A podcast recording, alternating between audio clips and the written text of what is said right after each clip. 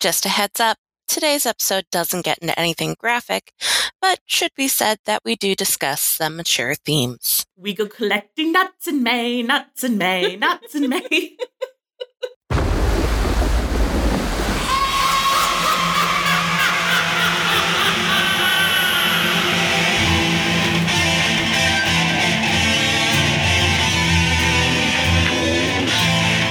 brought it on yourselves. Everything would have come right if you'd only left me alone. Dribbling near madness with your peering through the keyholes and peeping through the curtains. And now you'll suffer for it.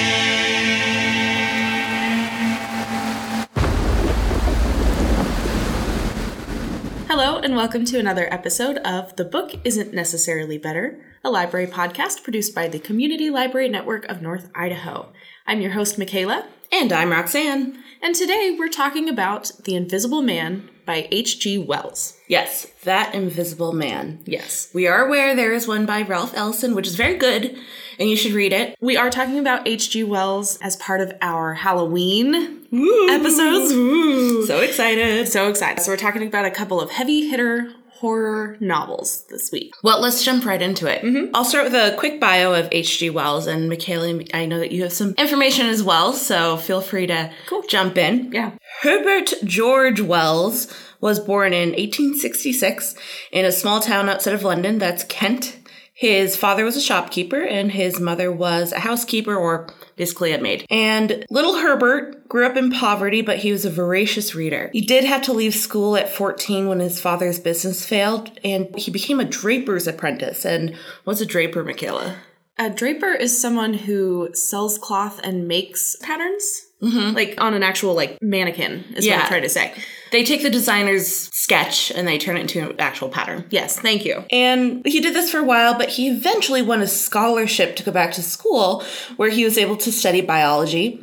And he was absolutely fascinated by Darwin's theory of evolution.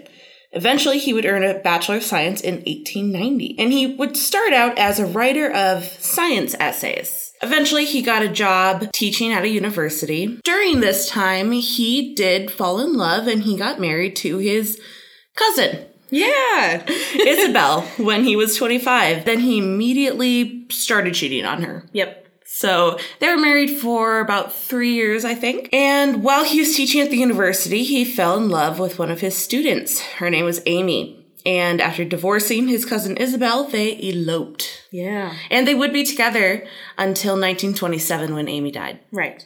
He did also have a, a large series of other romantic relationships with a number of women who, in a true Truman Capote like fashion, he vaguely or not so vaguely probably put into his novels. Oh, really? Yes. I'd love to hear about that as we're talking about what he wrote. yeah, it's it's not really going to come up in in the Invisible Man, but there's a a socialite that he dated for quite some time who is not hidden at all in some of his other works. Really? Yeah. So he was quite the ladies' man. Mm-hmm. He got around town. I mean, if you look at his photo, he has quite the handlebar mustache. Yes, he does. Yeah. Now, by the time he was 29, he was able to be a full time writer. And I can't think of any other writers, maybe you can, Michaela, with your English degree, who wrote so many hits in the span of five years. Right. So his first novel is The Time Machine in 1895. That's his first novel, you guys. Right, still famous today. Then hear this, and followed by The Island of Dr. Moreau in 1896. The next year, he wrote The Invisible Man in 1897. And then, coup de grace, he wrote The War of the Worlds in 1898. I could not believe that when I read it. No. He's a genius. That's actually an interesting thing about him is that he was so prolific that actually later in his life he wrote so many political novels that had so little substance that people basically stopped reading him. Really? Yeah. So he's got all these great political and scientific ideas that he's putting into his novel, but unlike a lot of the other writers of the time who were publishing not for the masses, H.G. Wells was specifically publishing to like give it to people to put it out in the masses. He was publishing in serials. He So was- he was popular right away. yeah, and because of that, he actually ended up kind of bringing about his own downfall because he put out so much stuff that it basically at the end of his career turned into trash that nobody read. So it was just a glut. Yeah, just too much stuff. What would be a current analogy to that? Stephen King. Would you say Stephen King? I would say Stephen King. I mean, every once in a while he has a really good hit, obviously, but He's so prolific. Mm-hmm. yes, James Patterson, same thing. Too much stuff. Wow. Yeah, and I think you were touching on this, but he wrote these really famous science fiction novels. He's been called the Shakespeare of science fiction. And then he stopped writing science fiction novels. Mm-hmm. So around the early 1900s, then he started writing humorous popular novels. So I think it's what you're talking about Mm-hmm. about lower middle class life. So this was different because normal people didn't really have novels written about them. It's the you're talking about upstairs, people- downstairs. Totally. And so either it's like you'd read novels about people in poverty and then getting rich, but you wouldn't really learn about blue collar workers. Yeah. And then World War One happened and it jaded him like the rest of the generation. And yeah, he just sort of moved away from everything he'd been writing before. So why do you think it is that he only had those first famous novels? I think because that's where he really hit his stride as an author. He's really good at the science fiction. A lot of people view him as the godfather of science fiction Mm-hmm. because there's actually a law named after him. Yeah, tell me about this law. It's a literary device used by many, many authors. It's called Wells Law and Wells with an apostrophe S, but it's too hard to say, so Wells Law, which is a science fiction trope where you have a single instance of something uncanny or extraordinary. And then the rest of the novel deals with the mundane circumstances of life. For instance, in this book, there's an invisible man but nothing else in the novel is fantastic. There's no magic, there's no other sorts of scientific discovery going on. Right. There's no extraneous details. It's just the one extraordinary fact of this invisible man living out his day among the drivels of society. It, it makes his books as credible as humanly possible without giving up like that futuristic sort of play of the, the fantasy or sci-fi novel. Mm-hmm. So it, it goes to suspension of disbelief, right? You're able to believe there's an invisible man because everything else around him is so normal and so detailed. And the people in the novel are acting as a normal person would, Right. encountering something extraordinary. Yeah, it's been used a lot by a lot of different sci-fi authors that you'll see throughout the ages. And Wells himself later on wrote a book where he in the introduction he kind of explained Wells's law to everybody, which is kind of funny. But he says, as soon as the magic trick has been done, the whole business of the fantasy writer, and he called it fantasy because sci fi wasn't a thing, just so you know. Okay. The whole business of the fantasy writer is to keep everything else human and real. Touches of prosaic detail are imperative and a rigorous adherence to the hypothesis. Any extra fantasy outside the cardinal assumption immediately gives a touch of irresponsible silliness to the invention. Well, we can't have that. Not even a little bit. no silliness. No. This uh, this led to Joseph Conrad, who was a big fan of H.G. Wells, dubbing him a realist of the fantastic. Mm-hmm. Yeah. Well, he was nominated for the Nobel Prize in literature four times. And another fun fact about him, he was diabetic and he co-founded the charity the Diabetic Association in 1934, which still exists today. Yeah, it's now called Diabetes UK. Another fun fact there's an impact crater on Mars named after H.G. Wells. Really? Yeah. Yeah. Well, he wrote The War of the Worlds, which of course we could do, we should do. We an will do entire- an entire cast about. Mark our words. Yeah, he's responsible for what we think of as Martians. Mm-hmm. He is very influential also to Ray Bradbury, who is maybe my favorite uh, short story author of all time. Mm. The Martian Chronicles, if you have not read it, is an amazing book. I haven't. Oh, you are in for such a treat. It is All right. so good. So continuing on with his life, Michaela, do you have any more information? Yeah, so we talked a little bit about him in World War One. Now World War Two rolls around, and he is is pretty politically active during World War Two. He was a socialist, right? Yes, absolutely. So he wrote against the German political scene between World War One and World War Two, leading up to World War Two. And his books were actually some of the books burned by the Nazi youth in 1933. Susan Orleans, in her book, The Library Book, that came out maybe two years ago, talks about this exact burning and uh, talks about how she decided to, in, her, in the course of her research, to burn a book just to see how it felt. Oh. And she burnt Fahrenheit 451, which, again, Ray Bradbury Right. um, and just said how like deeply deeply upsetting it was to her to burn like such a crazy work. She said it was very emotionally disturbing. Anyway, so H.G. Wells's books are burned by the Nazi youth in 1933. The SS wrote the Black Book, which was a list of people that they were going to arrest during a planned British invasion that never actually happened, but later historians and scholars and the army probably found their their list of the black book and hg wells was on it Wow. and he also was um, in charge of the Poets, Essays, and Novelist International Group. And uh, he was in charge of expelling the PE, it's called PEN, Poets, Essayists, and Novelists, the PEN German group Hmm. from the PEN International group because they refused to admit non Aryans to their Whoa. group. So he was like, no, thank you, German PEN, you're out. And No last bigots thing- allowed. exactly. Last thing about this, I just thought this was so fascinating. The last thing about this is, I guess, going actually back to to World War One, that during World War One, he signed what they called the Authors' Declaration, which declared that Britain could not have refused to go to war without dishonor, along with Rudyard Kipling, Thomas Hardy, and Arthur Conan Doyle.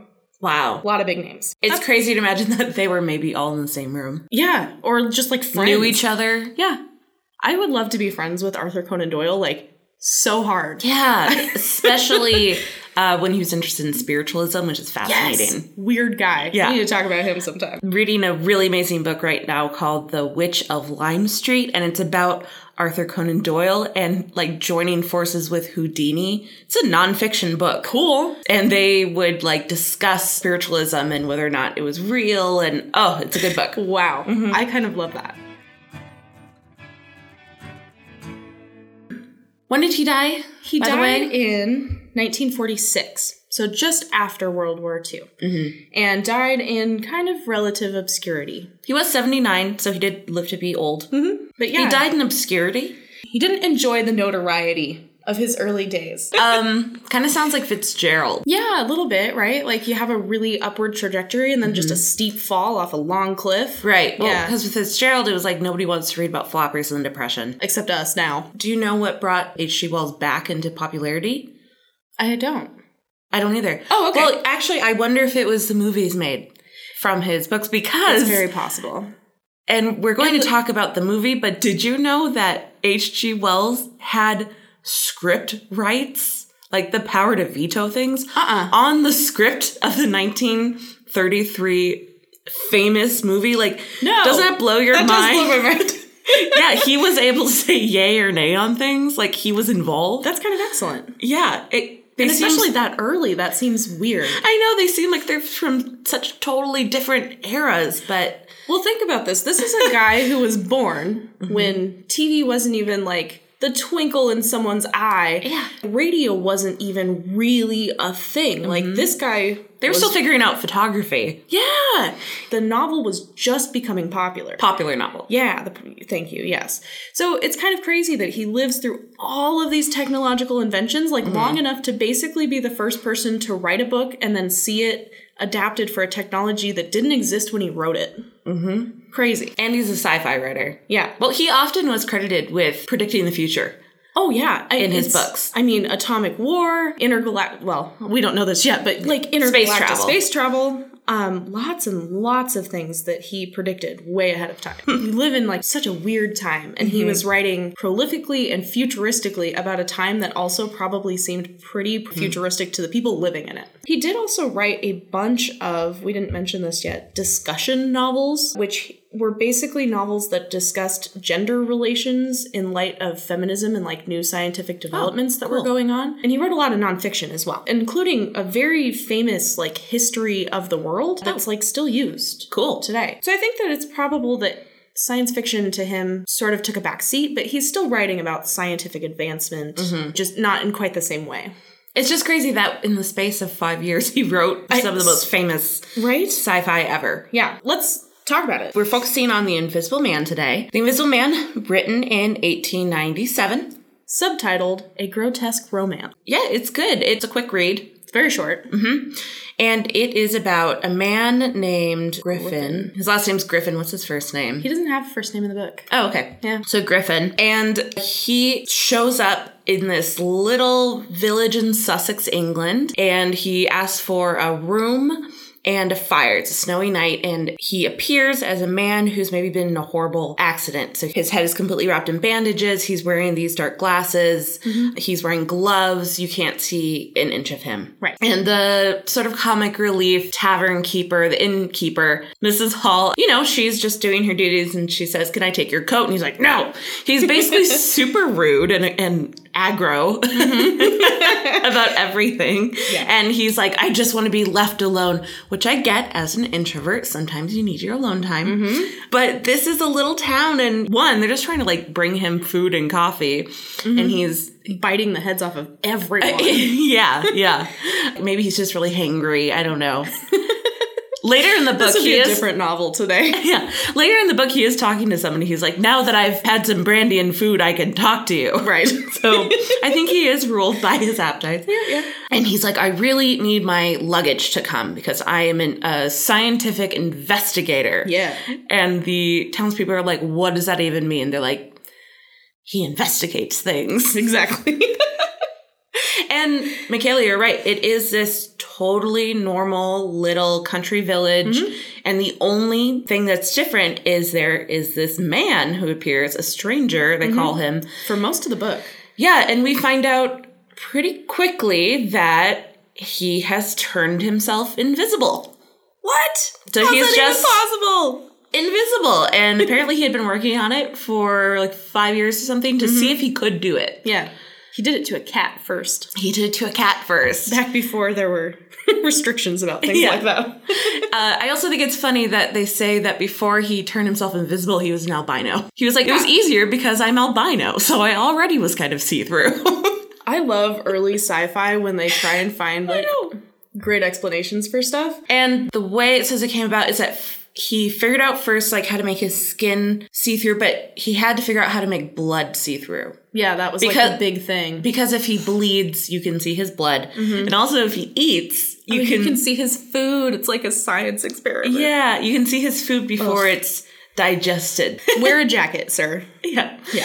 It makes you wonder what would you do if you're invisible? Well, what this man does, now that he's turned himself invisible, is he robs people. Mm-hmm. So he robs the vicar and his wife. Yep. What else does he do? He wanted to be left alone to try to figure out the antidote. Right. And they wouldn't leave him alone. And then they find out he's invisible and he basically runs amok on the village. oh yeah. He's irascible. They Great word. bother thank you that's the only word i can use to describe this book he's so irascible so he's there he's trying to do stuff they're like hey you owe us like rent because obviously he hasn't been working because he's invisible who would even know if he was at work Yeah, he basically turns his little room at the inn into a laboratory. yeah and so he finally gets so fed up with him he like rips off his bandages and he's like is this what you wanted to see Is this real enough for you?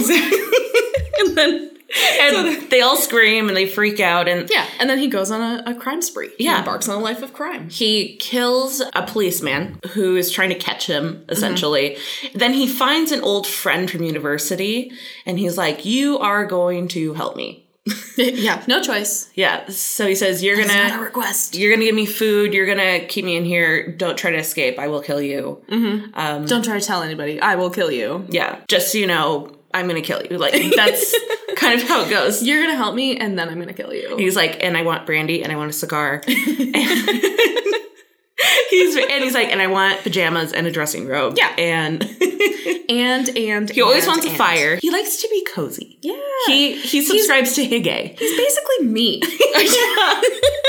Irascible, loves food, needs warmth. Totally me. Yeah. I'm basically a bear. So yeah, so he's trying to get his his old friend Kemp to help. He's not even a friend. He's like, do you remember me from school? I was like, in the like, grade no. below you. He's like, I don't know. I didn't pay attention to the freshmen. yeah. He's like, well, guess what? I'm I'm staying in your house now, and you're gonna help me. We're gonna go on a crime spree together. Mm-hmm. And essentially, it ends the way that they finally catch him is that he's out causing mayhem and he's naked, mind you. I love how he threatens people by, like, I'll take off my clothes. It's hilarious. Yeah, it is Oh my a gosh. funny book Extremely funny. and really readable. You know, I think that Oh, yeah. people have an idea that books from the 1800s are going to be really dense and Stuffy. yeah, or like even for example, we're doing Frankenstein, and well, it's a wonderful, amazing book. It's dense, and you have to really think. Stuffy. Yeah, but I feel like the writing is incredibly modern. It's an easy read. Um, Very. Mm-hmm. I finished it in like a half a day. But I just think it's so funny because he's this really crappy guy and he's like, I'll take my clothes off.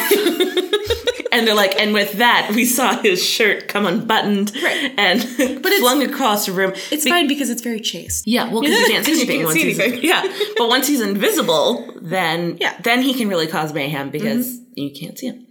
You can't see me.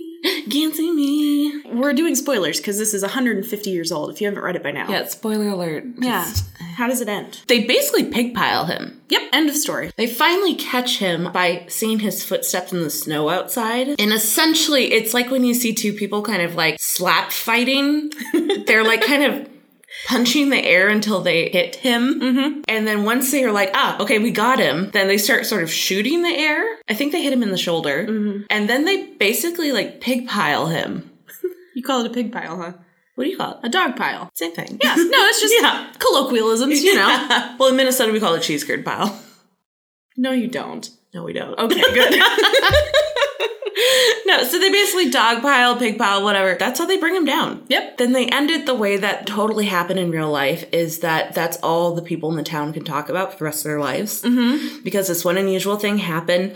They're like, today, if you go and stay Oh, yeah. at the Arms Pub in Sussex and you talk to the bartender, he will talk your ear off about the time the invisible man was in town. And if you really give him a lot of money by drinking there, he might even show you his books that he stole from the invisible man. And that's Oh, Yeah, it. That's yeah. That's the story. It's fun. Yeah. So let's talk a little bit about the structure of it because it's it is weird, right? Mm-hmm. The way that it's written. It's written by obviously like a third person narrator. An omniscient narrator. Not exactly. omni- It's like weird because it's like the narrator has gone and like gathered facts from the different people like Mm. involved. Mm-hmm. Like sometimes he'll say so and so said that this happened on the 19th of June. Like So they don't say he was thinking. I don't think so. I'm just trying to think, like, you know, after the innkeeper, um, you know, encounters the invisible man, it's like, don't, don't they say, like, he was thinking this and then he saw his friend and. It could be. Maybe. Mostly what I remember is that, like, for whatever reason, there is an unnamed investigative journalist Mm-hmm. going through this, like, years after the fact and just, like, placing out the facts for your enjoyment, Mm-hmm. which is really weird. There's a chapter that's, I mean, literally a page long where he's like, so and so was in the meadow. Thought he was all alone, and all of a sudden he heard a voice and he ran back to the village scared. End of chapter. Like, that's a whole chapter. Hmm. Yeah.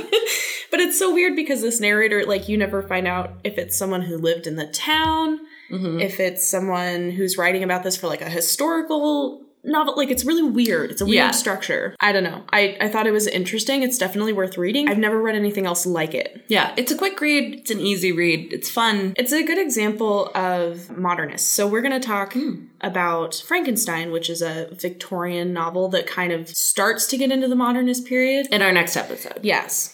This is an actual like modernist book, right? So it's rebelling against those sort of Victorian ideals, right? Flowery romanticism. Yes. This is a good example of a book that's really involved in like the power of human beings to create and shape their universe and do practical experiments and scientific knowledge and technology like ruling world instead of the Victorian man in harmony with nature and this is like man dominates nature. So a lot of his books are like that. And they're kind of on the on the forefront of that, on the cusp of it. Also, did H.G. Wells invent the concept of time travel? Basically, yeah. I mean, he's basically the first person to like write it down and have that be a popular idea that was out there. I don't know if nobody ever thought about it before, but he's It was the first novelization. yeah, the first guy to popularize it for sure. That's all I wanted to say is just that it's a really interesting novel on the forefront of the modernist era, which lasted for quite some time in the 1900s. When it's not necessarily sci fi, what is a modernist style? Like how people talk in everyday life? Like what else Oh. defines modernism? Oh, um, mostly modernism is just defined by by new discovery, by man having some sort of control and agency over his own life and possibly the life of other people. Not Okay. e- even in, in a non scientific way.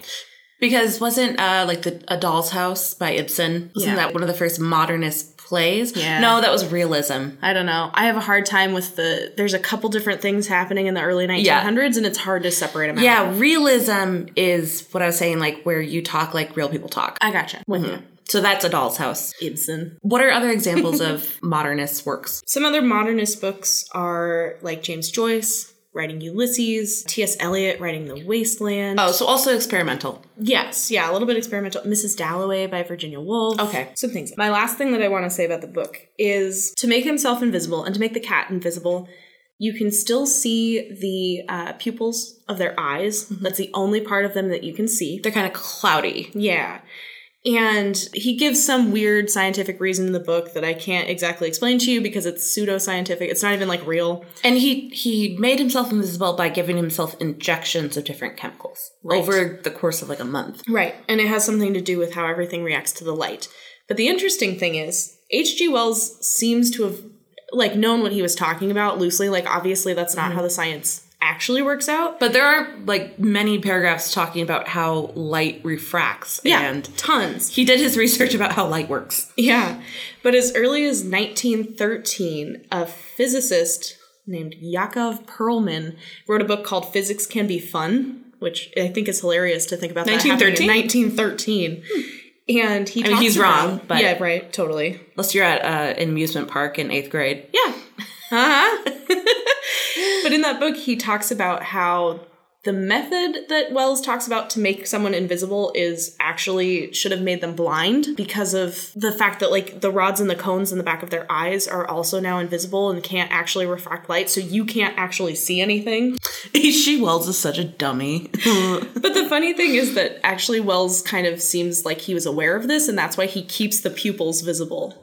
well, actually. Yeah, right. Well, um, nerd alert. Oh, that's cool. Let's move on to the movie. I'm super excited about this. So I, I know a lot of you might be the most familiar with the most recent The Invisible Man, which came out in 2020, Mm-hmm. right before the world ended, with Elizabeth Moss. We'll we'll touch on that, but Yeah. we are focusing on the OG, the 1933 that had script approval by H.G. Wells. I Wow. can't get over That's that. so crazy. oh my gosh, this is a fun movie. it's amazing. It holds up so well, you Yes. guys. I mean, special effects wise, it looks better than a lot of the things I've seen in the last year. Really. I mean, and just, you know, watching any movies that use practical effects instead of CGI are fun, but this truly is impressive. Mm-hmm. Yeah. Mm-hmm. I think it would have been shocking to watch it in the 30s, but it's just fun to watch it now. Because the fun is figuring out how they did that or Right. just knowing what skill they had in this. Right. And it's just so immersive. I was thinking about it the whole time in the back of my brain. I'm like, oh my gosh, how how did they do that in 1933? I was just like very gripped by this movie. It's great. So, 1933, this is part of the Universal Studios canon Mm-hmm. of golden age of horror movies before they became B movies. So, the other movies in this canon are, of course, Frankenstein, Bride of Frankenstein, uh, Creature in the Black Lagoon, The Mummy, Dracula, of course, Okay. The Wolfman, All those big uh, Bella Lugosi and Vincent Price and Boris Karloff. Boris Karloff, all those guys, their famous movies. All those Still guys. famous today. Yeah. Uh, and for really great reasons. And this is a short movie, it's an hour and 15 minutes. Oh yeah. So, Over before you know it. Mm-hmm. watch it. You can vacuum while you're watching it. Yeah. So the Invisible Man is played by Claude Rains, Mm-hmm. and you might be familiar with him. He is in Casablanca. Yep. He plays like the inspector guy guy. Can't think of his name, but uh, you know the inspector guy. He's always kind of coming around Yeah. tricks. And they picked him because Boris Karloff was becoming known as the famous monster guy. Besides, the guy who played Dracula, Bela Lugosi. Mm-hmm. The two of them were getting all of the roles, but they wanted Claude Rains because when he was in the war in World War One, Mm-hmm. something happened where he injured his vocal cords. Oh. so I don't know if he inhaled gas or Probably. something injured his vocal cords and so he has this really intense voice it's sort of gravelly but the most expressive voice you can think of and that's important because you don't see this person's face until the very end of the movie Right. in the movie, it starts just like the book. It's a little British town, and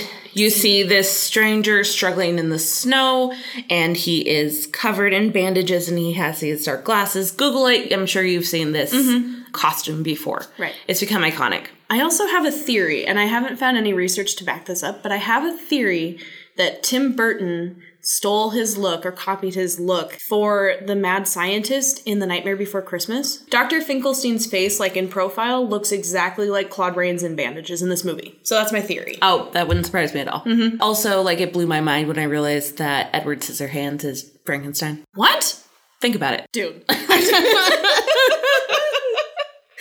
Are Oh my you God. as shocked as when I realized that the artist Flow Rider is Florida? That's where he's from. No, because that that doesn't seem shocking to me. that blew my mind. oh my god, man. Oh man. Okay, that's a crazy fact. Thank you. So Claude Rains got it because he has this incredible voice, Mm-hmm. uh, and it's a scary voice. It is. It's like scary dad voice. Yeah. and he's he's mean. He's he's irascible. Yeah. Well, and the biggest difference, not the biggest difference, but a big difference between the movie and the book is the guy in the book is a real jerk, Mm-hmm. but in the movie, he is a megalomaniac psychopath. Yep. Because the serum that he's injected himself with also has made him insane.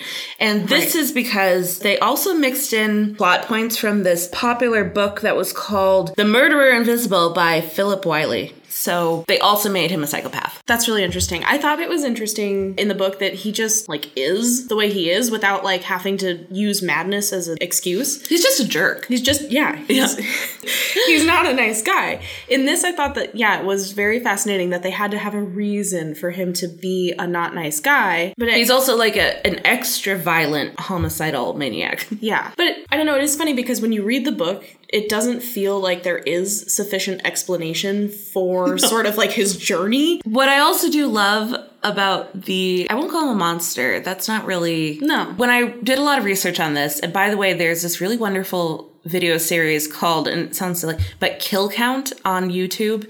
Which sounds intense, but really they go through old horror movies and they like count how many people they killed, but they also really do deep dives. And they made the point that this is the only monster movie where the monster is actually the main character and he's like a first anti hero. Because you're kind of cheering for him Oh yeah, like you want to see like how much mayhem he can cause. absolutely. I am Yeah. on board for that. I want to say he's yeah, he's definitely like one of the first anti-heroes that I can think of in popular cinema. Nice. I think that that's probably accurate. Cuz he's the main character, he's a bad guy, but Right. you're like what else is good? And he has a lot of fun. Yeah. So this is directed by James Whale, who also directed Frankenstein and Bride of Frankenstein. And if you're interested in him, there's a great movie called Gods and Monsters that came out in 99 starring Sir Ian McKellen. And it's really great. James Whale grew up in poverty in England as well, so he actually like imported he imported extras from a little town in England to to make it feel more realistic and like sort of like his childhood. That's In this interesting. movie, so there's like a lot of like British country people in the movie, and it's real. That's that's I did not know that. yeah. But James Whale would say, like, these are comedies and horror. Mm-hmm. So people will watch it and be like, oh, it was funny. It's like, he's like, yes, yes, I I, was. I made a comedy. so Frankenstein, Bride of Frankenstein, The Invisible Man, they're supposed to be funny. And Yeah. Invisible Man's really funny. It, oh my gosh, it's great, you guys. he messes with people. Yep. For instance, takes off his wrappings on his head, and that's the first time that you're like, oh my god, this is an amazing effect because he's taking it off and You can't tell. There's No. there's nothing in between, right? You just see straight through his face to the background. I mean, it's like chilling. It's so good. it's so good. It's like you have so much admiration for the special effects people. And we should because Mm-hmm. Yeah. during the movie, they hand corrected 64,000 individual cells Yikes. of the movie to make it look perfect. Yeah. And that's why subsequent Invisible Man movies don't look as perfect because Mm-hmm. that was a lot of money and time put into it. Mm-hmm. Huge budget. They do that that invisible effect. Uh, they did it by layering multiple prints of film. So they would film Mm-hmm. a scene once in like the regular way with Claude Rains actually in it. Then they would do a second filming draped with everything in black velvet, Mm-hmm. and Claude Rains would wear black tights and gloves and all of that Yeah. stuff. So he'd wear all that and then maybe he'd have that pajama costume on top. Right. Yeah. Anything that needed to be visible was actually visible. Anything that needed to be invisible was black. It's Mm-hmm. early green screen. Yeah. And it's so cool because out of each of those, they made two prints. right? Mm-hmm. The normal print and a matte print for the regular and for the velvet covered one. And then they put all four prints together, and oh my gosh, it looks so good. And then touched up 64,000 million cells. Yeah. There is this one famous scene where you are looking at him taking off his head wrap in the mirror. Oh, it's And that was the hardest one. So you're seeing him in the mirror, but you're also seeing the back of his head getting unwrapped. So that actually was the most difficult tech scene because they had to mix together four different prints Mm-hmm. from different angles. And James Whale is, I didn't know anything about him before I Yeah. started doing research, and now I'm a huge fan. He's, he's a true hero of cinema, is what I'm discovering as I learn more about He him. is. He's amazing. Yeah. Mm-hmm. Very openly gay in Hollywood. And so he lived his life with a husband. Mm-hmm. But that was, of course, like really hard in his career. And so he did eventually just retire Mm-hmm. from it. But he, Well, that's upsetting. and he took his own life in 1957. Okay, that's I haven't, very upsetting. I haven't finished Gods and Monsters, so I don't know. oh, okay. but James Whale's amazing Yeah. and a genius. I also like some of the the little touches he puts in this movie. Like at the very beginning in the credits, it lists the players as Claude Rains and then in parentheses the Invisible Mm-hmm. One, which is funny. At the end. Uh, with the cast list, it shows it, and then it goes to the next screen, and it's showing the same cast list. And at the top, it says a good cast is worth repeating. It's just fun. Yeah. you can tell he enjoyed himself. Oh, for sure. It sounds like he was really funny. He also did that in The Bride of Frankenstein. Mm-hmm. Yes, and So- Frankenstein. It's in Oh, good cast is worth repeating. yeah, it's in all three of them. I think, which I think it's- is great, It's fun. I think he'd be fun to hang out with. right? Do you know who else is in this? So, another difference is that he has a fiance. Oh yeah, Just like in, I know we're making comparisons to Frankenstein that you haven't heard yet. Too bad. but we'll, we'll do the same thing when we talk about Frankenstein. Is that there's always sort of like a fiance who's worried about our main character. Mm-hmm. Yes. And so there's a, a beautiful 1930s actress. Do you know who this was? I did, and then I forgot. so it's Gloria Stewart. That's right. Do you know why she's famous? No. She's the old lady in Titanic, Michaela. Oh! For real. Okay, the old lady who like throws a little knife. eh, That's my favorite part of that movie. Mm. It's been 100 years. yeah. Oh, my gosh. that's funny. Yeah, She was a smoke show in the 30s. for Yeah. sure. She was a smoke show in Titanic as well. she looks good. She, she looked great. Yeah. Yeah, that's Gloria Stewart. That's funny. I know. I was so delighted. yeah. And you can tell it's the eyes. Special effects are completely amazing. Yeah. And Let's talk about other ones because there's more. yeah. Uh, so, for instance, the ending is different in this one. Spoiler alert, it's Mm-hmm. 90 years old. Uh, at the end, they catch him because it's snowing and they see his footprints and then they shoot him. And so you see footprints going out into the snow, which, by the way, look like shoe prints. They should be barefoot should be, prints. yeah. And the way they did that is they made a wooden platform and they covered it with fake snow. And then from beneath, they had um, shoe print wood blocks drop out. Cool. Which I thought was incredibly clever. Well, and then he falls right, and it's you can see it's basically like making a snow angel with Mm-hmm. Yeah. no s- with no person in it. Yeah. Um. Yeah, and that's really cool too. I think that's. Do you the know how they same- did that? I don't. I would assume it's the same thing. Because it doesn't drop out completely, which is. No, it's kind of like I bet you it's just shaped inside. Yeah. I right like a little bit bowl like. Mm-hmm. I bet you that's how. and there are also a lot of wire effects, but Mm-hmm. it, man, they did a good job. yeah, you can't really see him. The only one that I did see as it was happening is uh, he gets on a bike. Oh, I was going to say, Yeah. Mm-hmm. what, in that show I watched, Kill Count, they say if you have HD or just with our modern Yep. TVs, you can usually see the wires on the bike. Yeah, there's it's a track, so it goes. Yeah. You can see the track that it's on. Oh, it's also in a track. Yeah. Mm-hmm. God, it's just a funny movie. So I like that they give time for humor. So, you know, basically when he takes in, he like, okay, fine, I'll, I'll, I'll show you what you guys are, you guys are bothering me. I'm going to take off my wrappings. And so he takes off all his clothes. And so he, the, we have this naked, invisible man running around. and then he causes mayhem, but he's really playful about it. So, for instance, people won't know he's in the room with him. So the police chief is trying to write a letter, and so he keeps moving his inkwell, and then he throws it in the guy's face. Yeah. and they have all these really amazing, like, oh, like vaudeville faces. Right. We haven't even talked about the innkeeper, Mrs. Hall. Yeah, Una O'Connor's. Ugh. She's this tiny little lady, and she is so over the top Mm-hmm. because she was an Irish vaudevillian that James Whale specifically wanted for this role, and he told her to like make the acting as big as possible. And so she is so over the top. She like pulls faces, and she's like, "Whoa!" And, like she's screaming the entire movie. Yeah, that explains so much because this whole time I was like, why is she like and she's this? like the only one who's Yeah. reacting that big. it's, it's very incongruous with the rest of the I people in think there. James, I think James Whale just loved her and was like, "Big." Una, we're gonna do it again, but this time bigger. Yeah, basically. My favorite line in this is also kind of playful. Right before he gets on the bike, he like pushes this guy out of the way, and he's like, "How's that for a hairbrush, George Henry?" And I'm Yeah. like, "That's a great insult. I'm gonna use that now." Well, he pushes a guy off the bike, and then later there's a group of people, and he throws the bike at them. Yeah. but then he takes a broom, and then he's like, "How's that for a hairbrush?" Because he's like poking Oh, is it them with later? this Okay. big broom. Yeah, And then my he favorite thing. then he goes up to an old man, and he's like, "How do you do, Grandpa?" And he takes his hat off, and he throws it in the pond. yeah, And then my favorite part is later he steals a pair of pants from a policeman. Oh yes, and we see this this pair of skipping pair of hands. yeah this pair of pants skipping down the lane. He also has an, an amazing maniacal laugh. Yeah. I, I don't know how he even does it. And he's chasing an old woman in horror, and he's like. We go collecting nuts in May, nuts in May, nuts in May, while just chasing this lady down the road. It's hilarious. It's so funny. Oh man, and there's just a lot of like really funny body movements. For instance, he just has a shirt on and he's just like waggling. Mm-hmm. Yeah. Or like I'm doing all of the the movements by the way. It's you can't really see me. great. I am enjoying a really great mime show right now.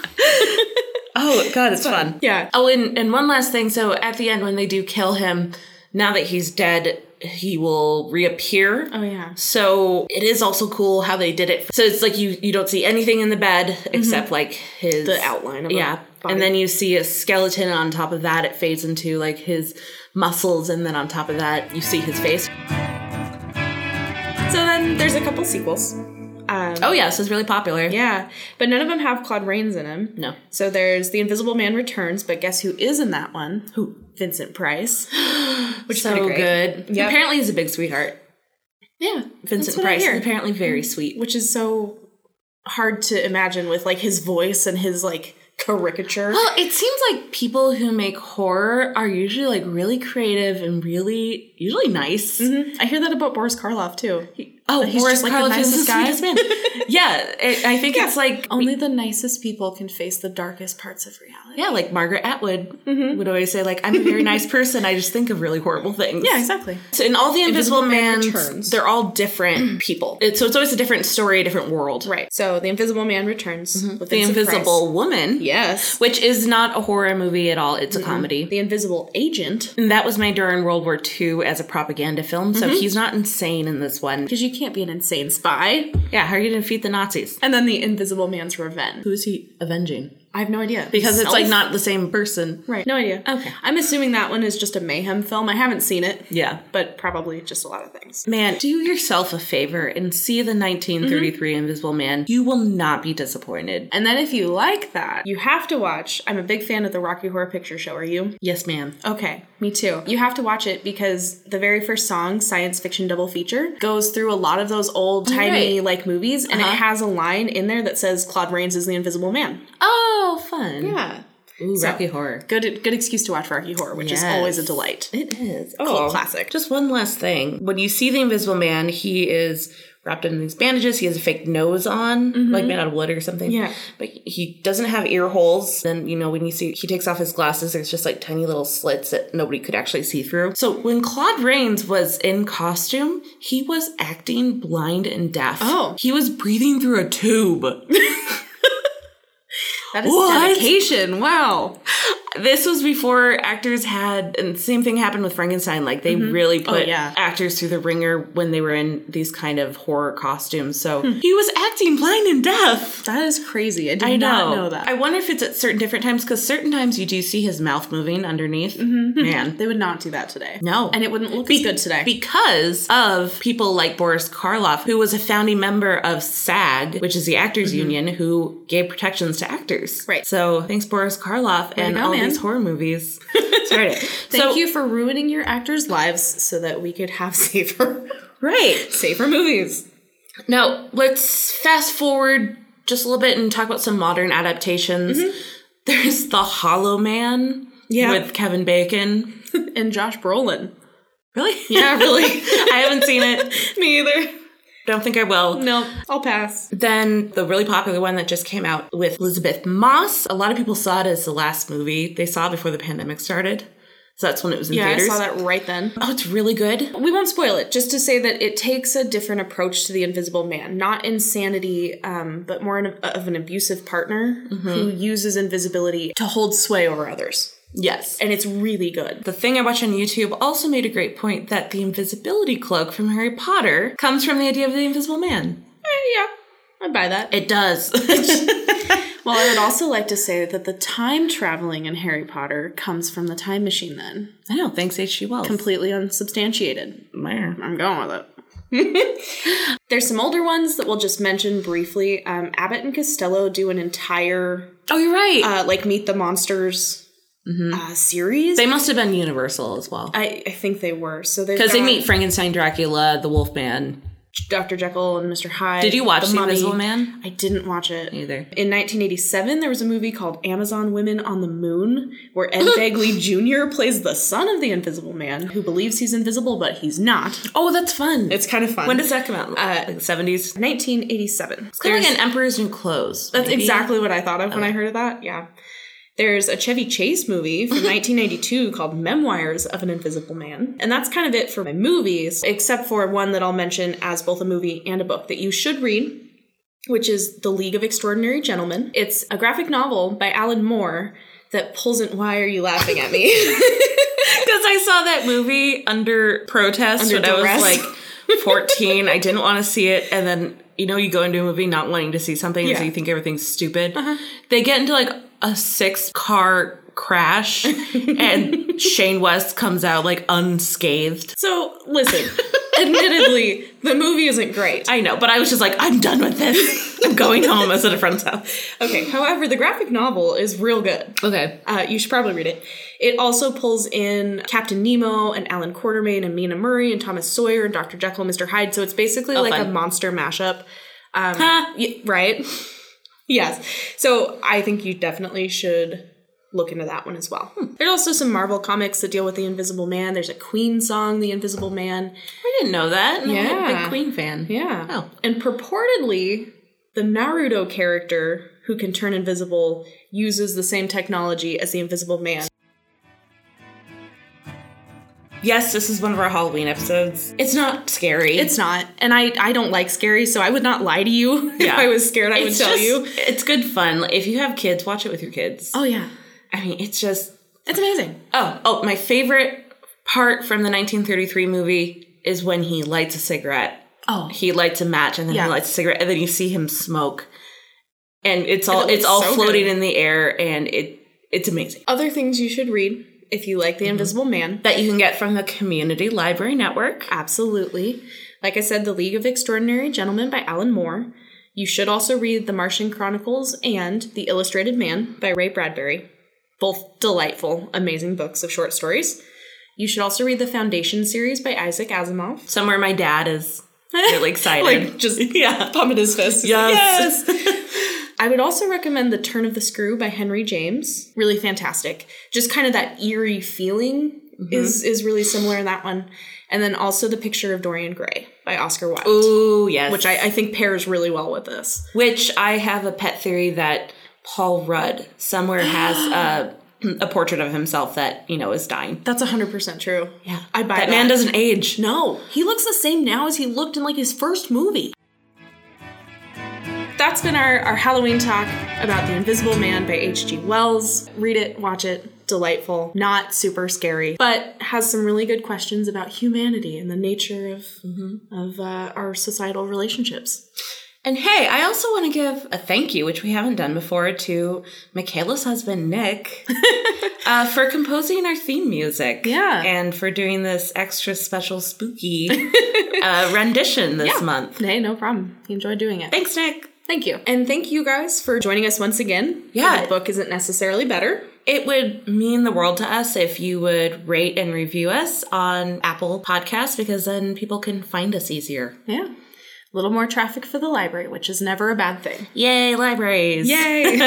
All right. We will see you next time with Frankenstein. Happy Halloween. Boo.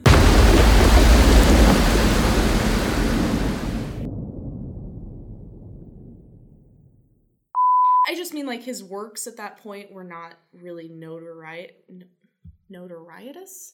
It's in the dead zone. The Dead Zone, The dead zone. which is all we'll be talking about today. Say that five times fast, Michaela. Heavy hitter horror novels. Heavy hitter horror novels. That's actually not too bad.